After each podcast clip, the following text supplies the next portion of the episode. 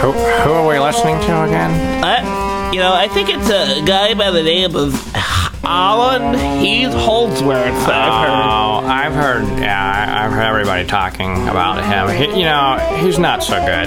He, he doesn't. I mean, I've listened to jazz before. I'm into both uh, Steve Vai and Joe Satriani, and I don't think he's as good as those fellows. No, definitely not. You know, I have a friend that uh, he plays just like this kind of stuff, but it, it's really better.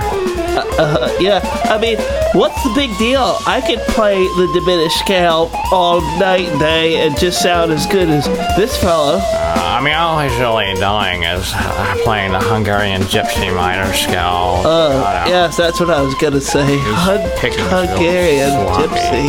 Harold